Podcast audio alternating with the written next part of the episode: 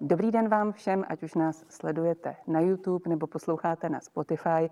Vítám vás u dalšího podcastu Univerzity Pardubice UPCE on Air, ve kterém se každé druhé pondělí v měsíci setkáváme se zajímavými, inspirativními osobnostmi. A nejinak tomu bude dnes. Proto tu vítám Vladana Hanulíka z Ústavu historických věd Filozofické fakulty Univerzity Pardubice. Dobrý den. Dobrý den, děkuji za pozvání. Vladane, já jsem se pokoušela říct, čím se zabýváte. Moc se mi to nedařilo, tak pojďte se představit, prosím. Dobře, tak já bych možná začal tím, že já jsem váš bývalý učitel, Šárko.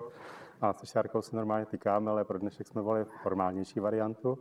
A učím ji na Ústavu historických věd, respektive učil, kde se zabývám dlouhodobě výzkumem sociálních dějin medicíny, kulturních dějin 19. století, dějin lázeňství a hlavně učením mých studentů. A taky jste, musím na vás prozradit, běžec, sportovec. A zrovna včera mi jeden kolega váš prozradil tedy, že jste velmi výrazně zasáhl do Rozběhejme univerzitu, že jste velmi významně tedy naši fakultu reprezentoval. Je to tak? Já jsem spíš reprezentoval sám sebe, ale někdy po večerech člověk musí hledat duševní balanc, takže já běhám. Někdo medituje, někdo cvičí jogu, já běhám. A daří se vám běhat v Pardubicích? V Pardubicích je to velmi obtížné, protože pardubická krajina má jednu velkou nevýhodu, a to v době kolektivizace se tady rozporaly všechny polní cesty, které vedly mezi lesy, vesnicemi. Takže de facto můžete buď běhat kolem Labe, anebo po asfaltu mezi vesnicemi. Takže se snažím běhat v Pardubicích, ale občas to není úplně příjemné. Tak na tu Kunětickou horu případně, když teda nějaký kopec. Což je monotónní. Dobře, pojďme k tomu oboru, kterým se zabýváte. Jsou to mimo jiné tedy dějiny medicíny. Vy jste také se zabýval alternativními směry medicíny. Jak to bylo v historii? Bylo tam něco, co byste vyzdvihl, co bylo třeba kuriózní? No, kuriózní jsou celé dějiny medicíny, domnívám se, ale to vymezení mezi konvenční a nekonvenční medicínou se velice často stíralo. Já bych dal jeden příklad. V momentě, kdybychom v 18. století přijeli na turecký venkov, tak tam byly ženy, které se občas scházely do kroužků a rozdíraly staré hnusné rány puchýře po velmi nebezpečném onemocnění, které způsobilo smrt. A to mrtvé sérum, které takto získávaly, tak si sami vpravovali do řezných ran. A z dnešního pohledu je to naprosto absurdní, pokud by si toho nevšimla manželka jednoho evropského diplomata, Mary Wortley Montagu, která tuhletu praxi variolizace převedla do Anglie v 18. století a pak Edward Jenner ji potom zdokonalil. A z praktiky lidového léčitelství je dnes dominantní preventivní praxe standardní medicíny. Takže to je největší krádež, která se kdy stala podle mě v dějinách lékařství, že si evidence-based medicine převzala lidovou léčebnou praktiku a dneska je z toho to nejzásadnější, co nás může chránit proti řadě chorob. Očkování. Takže z něčeho takhle hnusného to bylo. Z něčeho takhle zdánlivě iracionálního se vyvinulo něco, co je dneska základem medicíny a v momentě, kdybychom to neměli, tak máme velmi velké problémy po celém světě. My jsme si říkali, že nebudeme příliš rozpitvávat současnou situaci, že toho bylo hodně, ale nějak se nám to teď v tuhletu chvíli nabízí. Takže máte za to, že očkování z pohledu historika je nějak jako důležité, zásadní? Nebo jak to je? Co je vlastně prevencí nebo toho, aby se nějak rozšířila epidemie?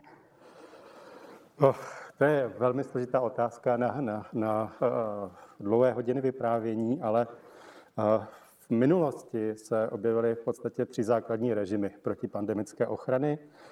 První z nich, která se objevila už ve středověku, byla ochrana proti malárii, kdy lidé, kteří byli takto označeni, stigmatizováni v uvozovkách bohem, tak museli v některých městech nosit věnec, tedy zvonec, který předem ohlásil všem, že někdo takový prochází ulicí, museli žít v leprosáriích, tak to byli stigmatizováni ven ze společnosti. Něco podobného se nám tady objevilo minulý rok na začátku jara, když tady bylo zvažováno to, že bychom vytvořili protipandemická opatření namířená třeba jenom proti té nejohroženější části populace, proti důchodcům. Zvažovalo se, že vyčleníme část populace, postavíme ji na okraj a ty dvě části populace se de facto nebudou stýkat, ale ukázalo se to jako pouze idea. Pak tady byl druhý režim a to byl režim proti morové nákaze, kdy cílem bylo vlastně všechny uzavřít do domovů, to je něco, čemu říkáme dneska lockdown. i když ten náš lockdown je velice mírný samozřejmě. A to byla věc, která velmi účinně samozřejmě brání šíření nemoci. A třetí režim protipandemický se objevil potom právě v souvislosti například s neštovicemi, kdy už byla dělána cílená opatření proti jejich šíření, prevence a tak dále. A my jsme měli možnost v minulém roce a do současnosti sledovat, jak se různá tato opatření u nás střídají. Bohužel stát zapomněl na to, co je asi nejdůležitější, a to, že v případě, když přijde nějaká pandemie, tak musí především preventivní opatření zajistit stát. No, to znamená, že vy musíte, pokud nemáte žádnou indikovanou léčbu, což nemáme dosud, my máme pouze symptomatickou léčbu, to znamená, jsme schopni potlačovat příznaky, důsledky nemoci, ale nemáme indikovanou léčbu. A pokud víme, že ta nemoc se dá omezit tím, že zabráníte jejímu šíření, tak jediné, co můžete udělat, je skutečně preventivně zabránit šíření. To znamená, snažíte se omezit styk populace. Co se dělo v českých zemích bylo, že my jsme viděli, že to, co dělá ve skutečnosti stát, ačkoliv tomu říká lockdown, tak je vlastně řízené promořování. Celý stát se uzavíral nebo otevíral podle toho, jaká byla kapacita nemocnic. To znamená, celý ten problém jsme nechali na zdravotnicích a státní služba de facto nefungovala. Jo, to znamená, nefungovalo trasování, nefungovala žádná eurouška, nefungovalo žádné smysluplné opatření, které fungovalo právě v minulých režimech. V momentě, kdy se šířil mor, tak vznikaly v 18. století i u nás takzvané sanitární kordony. Marie Terezie si tehdy povšimla, že habsburská monarchie je na tom velice špatně v prevenci šíření nemocí, a podívala se na některé přímořské státy a zjistila, že oni mají karanténu. To znamená, že když se objeví nějaké ohnisko, tak ho uzavřou. A vznikaly sanitární kordony, ve kterých ale prim hrála především policie, to znamená státní složky, které zabraňovaly šíření nemoci. My jsme všechno nechali na lékařích a tím pádem ta nemoc eskalovala takovým, jakým způsobem eskalovala. Jo, ta dominantní část prevence v tomto případě měla ležet úplně na jiných složkách toho systému zdravotnického a státního preventivního. Na to jsme podle mého názoru zapomněli a z toho důvodu se nám to nevyplatilo. Mně z toho vyplývá také další věc, to znamená, že přílišná svoboda nemusí být v takových případech dobrá, řekněme.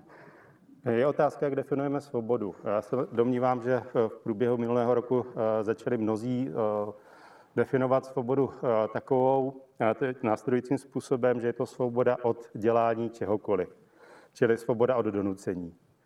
Ale existuje jiné pojetí svobody, které se tady objevilo už na konci osvícenství.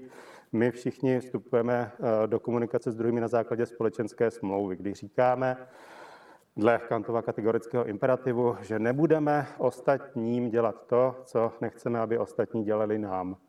No, to znamená, pokud nechceme, aby nás někdo nakazil nemocí, tak my se musíme chovat stejně odpovědně.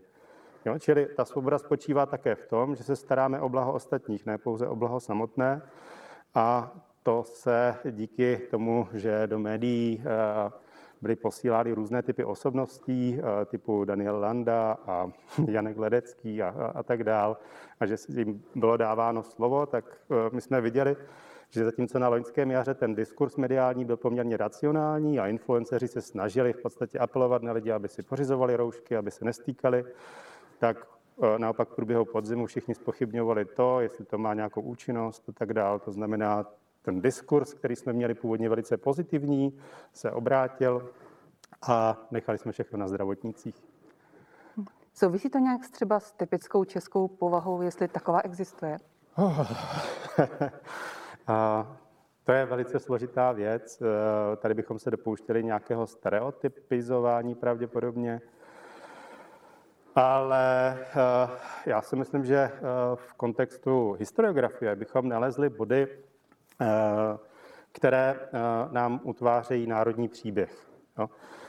Já jsem příznivcem konstruktivistického pojetí nacionalismu, to znamená, že moderní národy se rodily až na počátku 19. století a vytvářely si svou vlastní identitu na základě toho, jak vyprávěli své příběhy z minulosti. A my jsme šli cestou Františka Palackého, který nám říkal, že český příběh spočívá na tom, že jsme se stýkali a potýkali s Němci v minulosti. Ale z toho Palackého jsme si vybrali jenom potýkání. Takže akcentujeme ve svých historiografických dějinách, tradičních a částečně i v literatuře typu Alois Jirásek, Akcentujeme ty chvíle, kdy nás různé typy německých soustátí či států či království útočily a z toho vyvozujeme, že jsme byli neustále ohrožovaní. A vytvořili jsme z toho vlastně konstrukt nacionálních dějin, že my jsme jako tím malinkým hrdým národem uprostřed Evropy, který je neustále v ohrožení a pokud se nám něco špatného děje, tak za to mohou buď Habsburkové, nebo za to mohou Němci, nebo za to mohou Sovětský svaz. A v současné době se obracíme na Evropskou unii a obvinujeme z řady věcí iracionálně Evropskou unii. A domnívám se, že pokud lze najít nějakou stopu, která tvoří nacionální identitu, v tom negativním slova smyslu, tak jsme se ji našli právě tudy. Takže vymezovat se vůči čemukoliv, co přijde. Obvinovat ze všeho druhé. A je to tedy národ, nebo je to jednotlivec? Jak je to vlastně na vás? Národ nebo jednotlivec v jakém smyslu? Jestli tam třeba působí nějaká davová psychóza, když... Jestli tohle to vlastně nějakým způsobem lze obvinit tím tedy národ, anebo jednotlivce, kteří třeba mají příliš mnoho hlasů v tomto, nebo jsou příliš silného hlasu.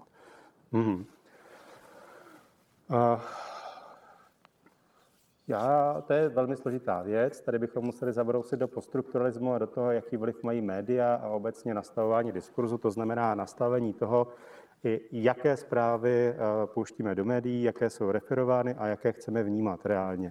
Mně to napadlo v souvislosti s těmi obrozenci, o kterých jste mluvil, že vlastně jejich hlas nějakým způsobem výrazně rozhodl. Tak jak je to teď? Já se obávám, že pokud vezmeme výzkumy v Evropské unii, tak my jsme v podstatě na chvostu, co se týče oblíbenosti Evropské unie a vlastně snahy nějak pokračovat v tomhletom projektu. A to je naprosto scestné naladění české společnosti.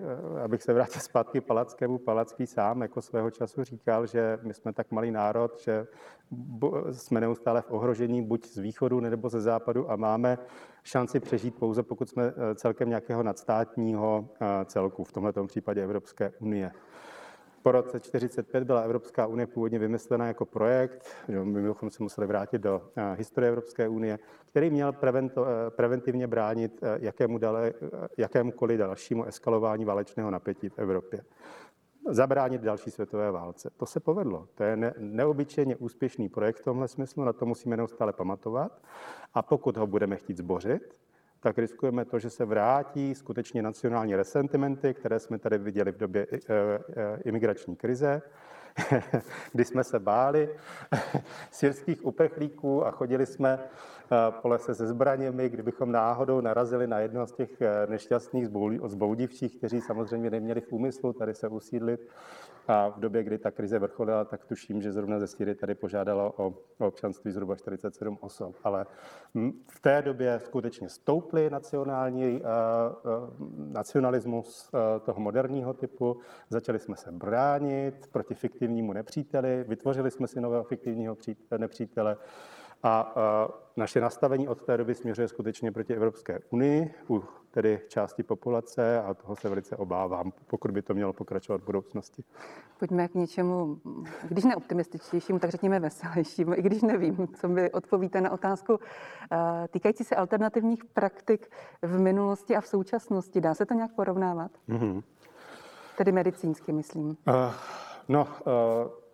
Znovu opakuju, to rozdělení mezi alternativními a konvenčními praktikami je složité, protože řada těch věcí, které původně byla považována za nekonvenční, jsou součástí standardní medicíny dnes a některé naopak konvenční praktiky, které používá medicína, tak jsou zcela iracionální.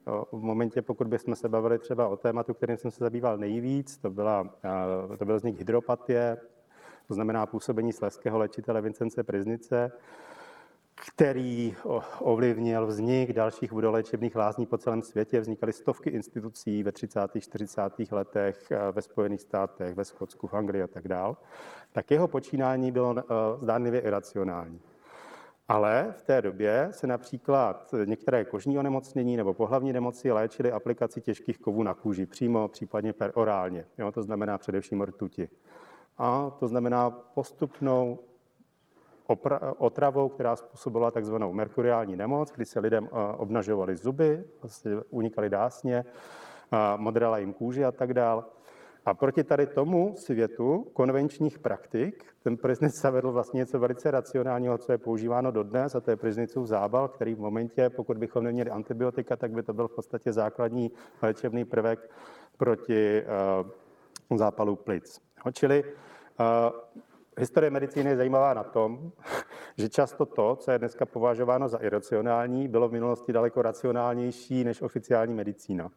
A samozřejmě musíme odlišovat. Já jsem nedávno procházel naší ulicí a bydlím kousek od Pernštinského náměstí a zahlédl jsem tam takový jako nově postavený dům, cirka za 25 milionů i s tou parcelou a před ním dvě BMW a Porsche. Tak jsem si říkal, přistěhoval se k nám nějaký hokejista a šel jsem se podívat do katastru, kdože tam bydlí, a zjistil jsem, že je to nějaký pán, který se zabývá prodejem přístrojů na biorezonanční léčbu, což je velmi zvláštní typ léčebné praktiky diagnostické, který je dneska velmi populární i tady v Pardubicích. Viděla jsem reklamy, ano. A já jsem se taky na ně díval a v momentě, když říkají, jak funguje ten princip, tak říkají, že je to něco, co sjednocuje čínskou tradiční medicínu s kvantovou fyzikou a precizní německou mechanikou. Jo, což už v momentě, když něco zazní takhle, tak už bych se toho bál. A spočívá to v tom, že ty starší přístroje, které tam byly, tak vám v podstatě měřily nějaké kvantové pole buněk tím, že nad vámi jako rotovali takovou jako měděnou virgulí. A v momentě, když to porovnáváte s tím, jakým způsobem fungují výzkumy v CERNu z hlediska jako kvantové fyziky, tak je velmi jako statečné měřit kvantový potenciál buněk prostřednictvím jako měděného udělátka tady někde v praktikách.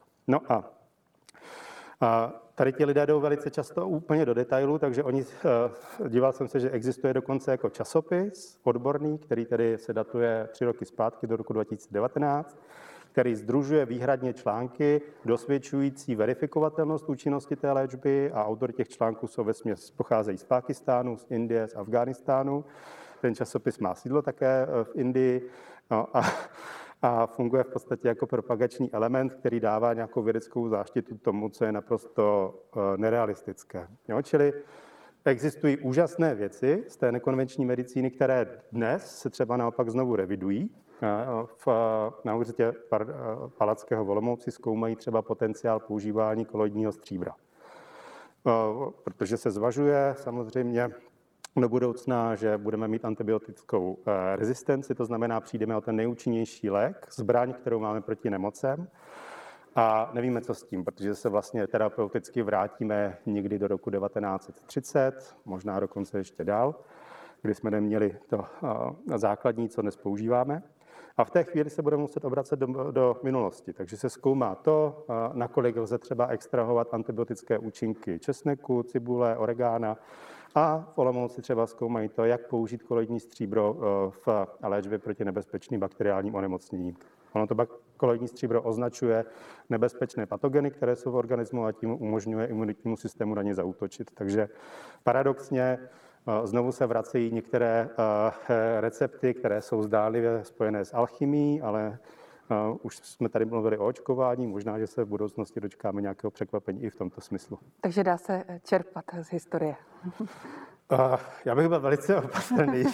Já upozornil na to, že žijeme v té nejlepší, nejdokonalejší době, v které kdy lidstvo bylo. Máme nejlepší léčbu, nejlepší terapeutické postupy, jsme na tom nejlépe. A pouze tehdy, když skutečně můžeme přijít o něco, co máme nyní k dispozici, tak bychom se do té historie měli obracet, protože tam se v minulosti objevilo něco, co fungovalo, co lze třeba substituovat za ten prostředek, který používáme nyní. My jsme se bavili před tímhle naším rozhovorem o tom, o čem budeme mluvit.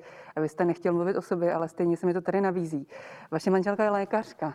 Souvisí to nějak s tím vaším tématem, kterým vy se zabýváte?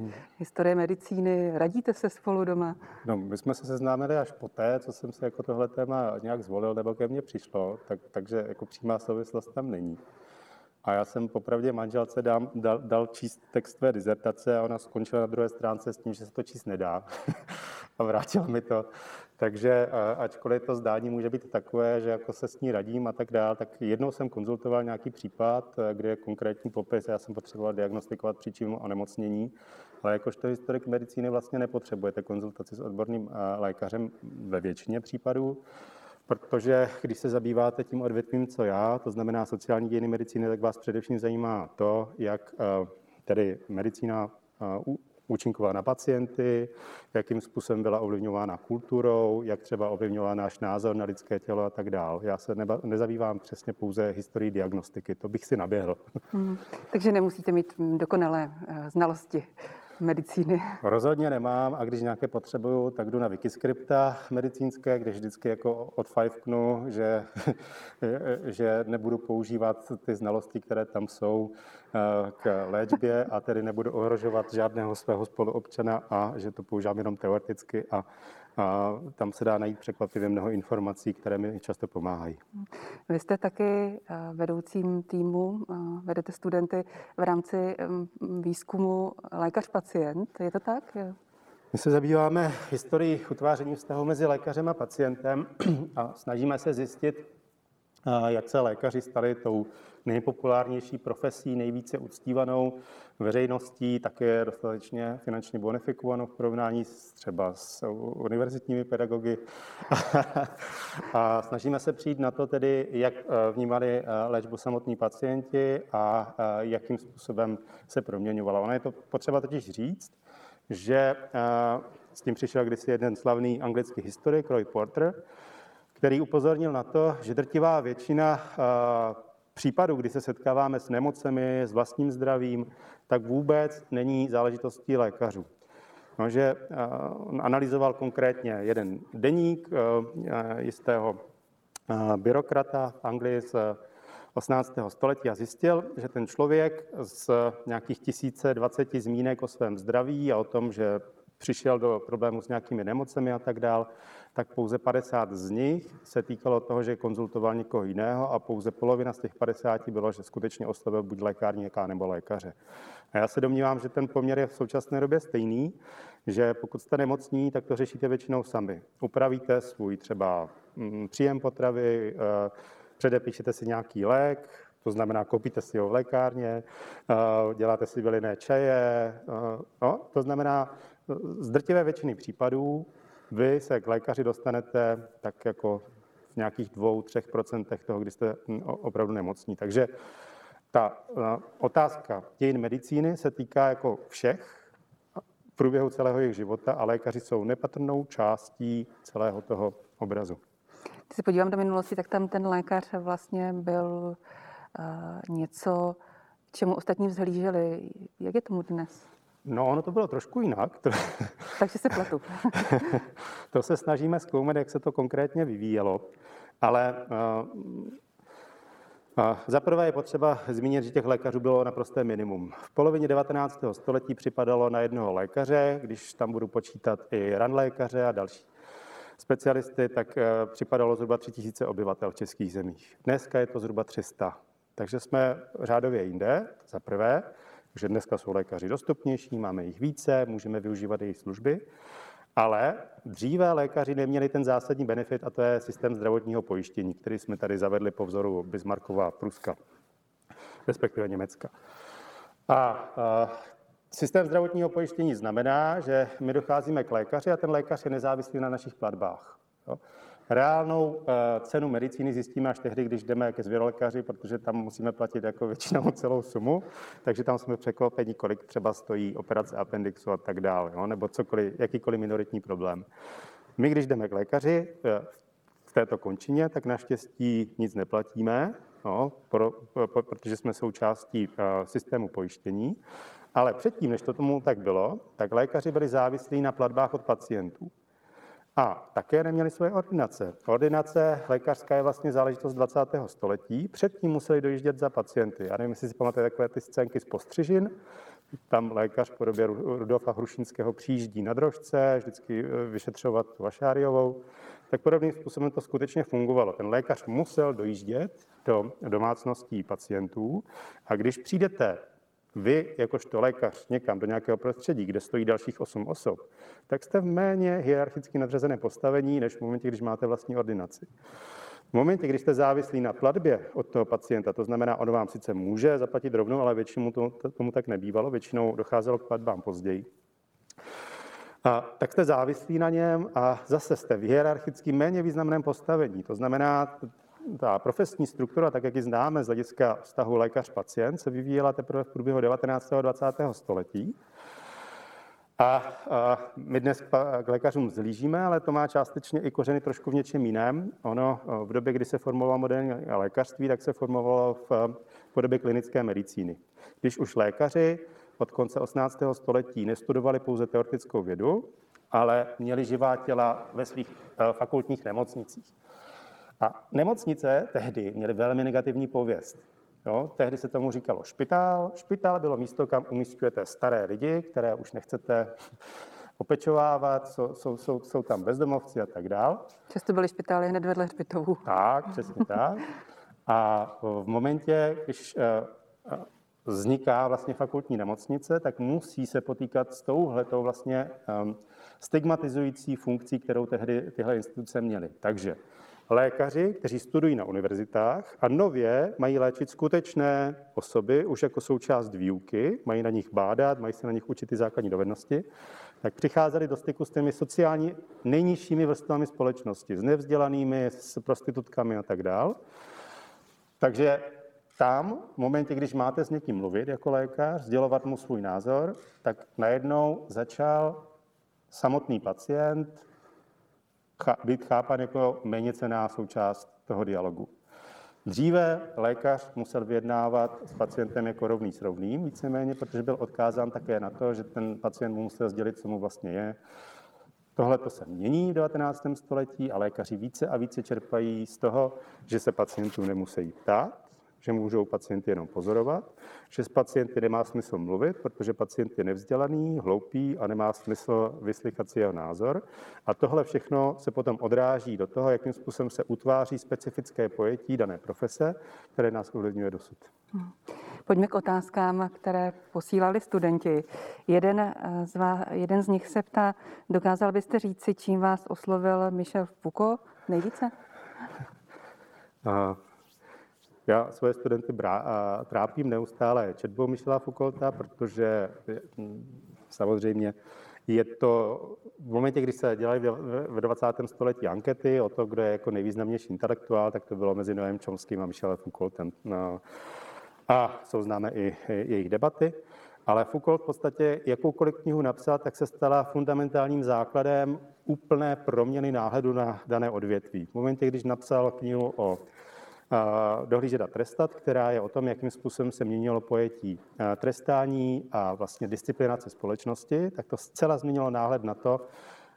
Do té doby jsme si mysleli, že dříve popravy byly účinné, byly barbarské a tak dál a dodnes někteří lidé volají po zavedení trestu smrti a Foucault nám dokázal, že to, co jsme označovali jako humanizaci trestního práva, ve skutečnosti vedlo k tomu, že jsme neustále více a více dohlíženi, disciplinováni a podléháme autoritě, která je na nás uplatňována. A takhle bych mohl pokračovat s jakoukoliv knihou, kterou kdy napsal, tak byla fundamentální novým pohledem. On jako vždycky úplně zpochybnil do té doby jako stereotypní náhled na daný problém a nastavil ho úplně jinak. A ve většině těch odvětví dodnes je ten jeho pohled chápán jakožto základ celého studia. Čili to je naprosto inspirativní osobnost ve všech směrech. Další otázka od studentky Vendy. Co říkáte na pardubický hokej, když jsme těch Pardubicích tedy? To je dobírací otázka, protože já se vůči tomu velice často vymezuji na hodinách. Já si uvědomme, co konkrétně teďka probíhá tady v pardubické politice. My tady budeme mít nový fotbalový stadion, budeme mít nový atletický stadion, budeme mít další stadion pro lední hokej, zvažuje se další hala pro florbal. A já si myslím, že teďka v souvislosti s tím, že basketbal jde znovu k městu, takže tam jako hrozí další nebezpečí. A Pardubice byly dosud, se vždycky umísťovaly mezi top 5 měst nejlepších pro život. Ale když se konkrétně podíváte do té ankety, z čeho je sestavena, tak my jsme byli tak nahoře jenom díky tomu, že jsme byli málo zadlužení. A současné město, současné vedení, pan Charvát, chce všechny tyhle výstavby financovat jednoznačně z úvěru, to znamená zadluží tohle město a já se ptám, pro koho konkrétně to bude přínosem. My žijeme tady v kampusu, kde každý den, v momentě, pokud nebude tedy pandemie, tak bude přijíždět zhruba 8 000 lidí. To je v podstatě jako kapacita zdejší hokejové haly, která se ovšem naplní jednou za 14 dní. Město nemá problém stavět neustále nové a nové stadiony s tím, že je to populární, ale nemá problém stavět jakoukoliv infrastrukturu, která je ve skutečnosti by byla použitelná pro lidi. Já se občas jdu projet s dětmi na kole, což je velmi rizikový sport, protože v Pardubicích je prosazována cyklistika, ale tím způsobem, že jsme kola přemístili z ulic na chodníky a teďka, když jdete po chodníku s dětmi nebo se snažíte někde jet na kole, tak ve skutečnosti se vyhýbáte chodcům, neustále vám hrozí, že vás smete nějaký jiný cyklista, ale jediné, co jsme udělali, že jsme celé Pardubice darovali vlastně individuální osobní dopravě, podle mého názoru. Takže existuje tady celá řada věcí, která by podle mého názoru měla být financovaná, a ne profesionální sport. Protože profesionální sport funguje tak, že vás odvádí od reality. Já se snažím studentům dávat vždycky text Rolanda Barthese, francouzského filozofa, který je věnován wrestlingu, který upozorňuje na to, že my máme tendenci substituovat naše reálné problémy za virtuální. A na hokeji, na fotbale dochází k tomu, že neskutečně placení profesionálové, Lionel Messi vydělá za dnešní den 9,5 milionu korun. Zítra také, pozítří také a bude se to opakovat dále a dále. A to je jeho základní plat. Pokud podepíše další kontrakt, tak se ta suma ve skutečnosti zdvojnásobí. No to znamená, jsme u 20 a pokud bude ještě mít jako nějaké další úspěchy, tak jsme na 25 milionech za den.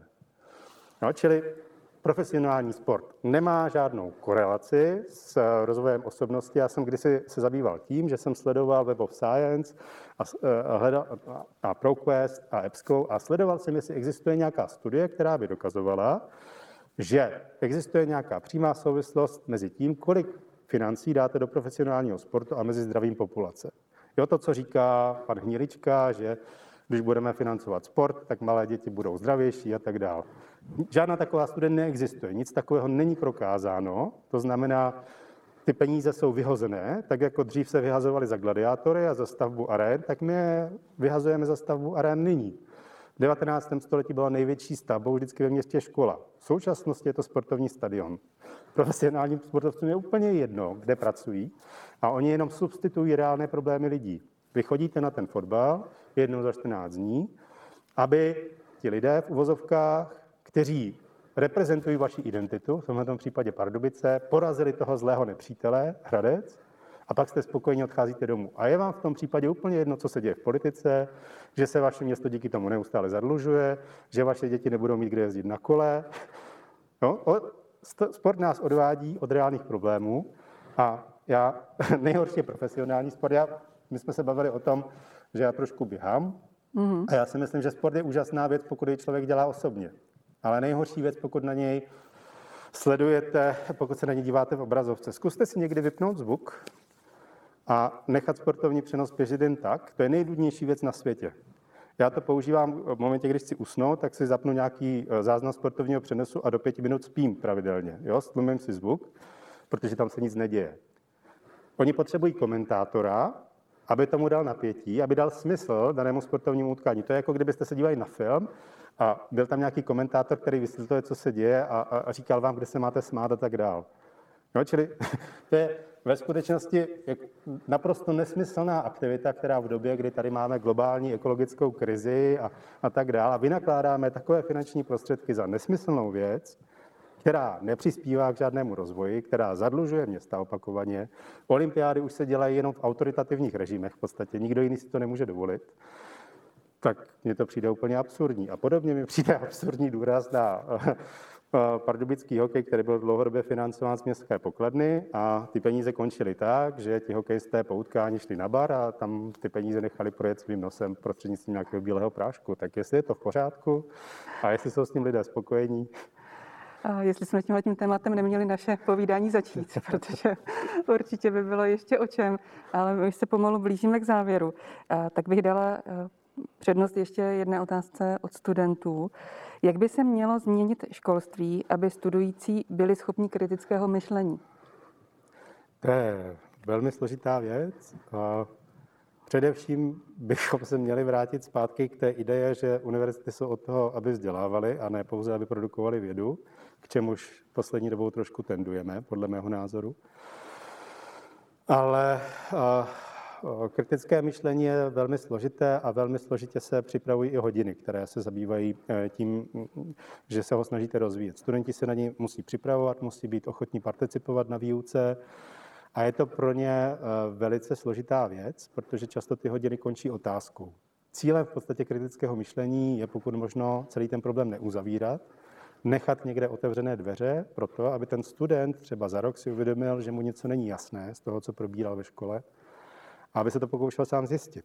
Jo? Čili z mého pohledu podstatou kritického myšlení je hlavně vzbuzovat otázky v lidech. To je něco, o co přicházíme v průběhu školního procesu, kdy se nám říká, že se stačí vlastně osvojit nějaké znalosti, dovednosti a dostaneme se na nějakou úroveň. Ale tím vlastně ztrácíme svoji schopnost tázání, hledání nějakých nových cest a podle mého názoru se ochuzujeme o zajímavou budoucnost. Ale těch jako studentů, kteří jsou ochotní tímhle směrem jít, těch neubývá a máme jich na hodinách dostatek, takže více podle mého názoru naslouchejme studentům a věnujeme se jim. To je hezké slovo na závěr. Já vám moc děkuju, že jsme se tady dnes mohli potkat a popovídat si opravdu velmi zajímavě. Já třeba někdy příště se těším zase na shledanou. Tak já se budu na shledanou těšit s Šárkou zítra. Šárka nám pomáhá s udržováním webu UHV, respektive s jeho budování, takže my se uvidíme zítra. A všem přeji příjemné léto a co nejvíce nových podnětů. Tak to byla Vladana Hanulík z Ústavu historických věd Filozofické fakulty Univerzity Pardubice v dnešním podcastu UPCE on Air a já se s vámi budu těšit zase někdy příště. Naschledanou. Naschledanou.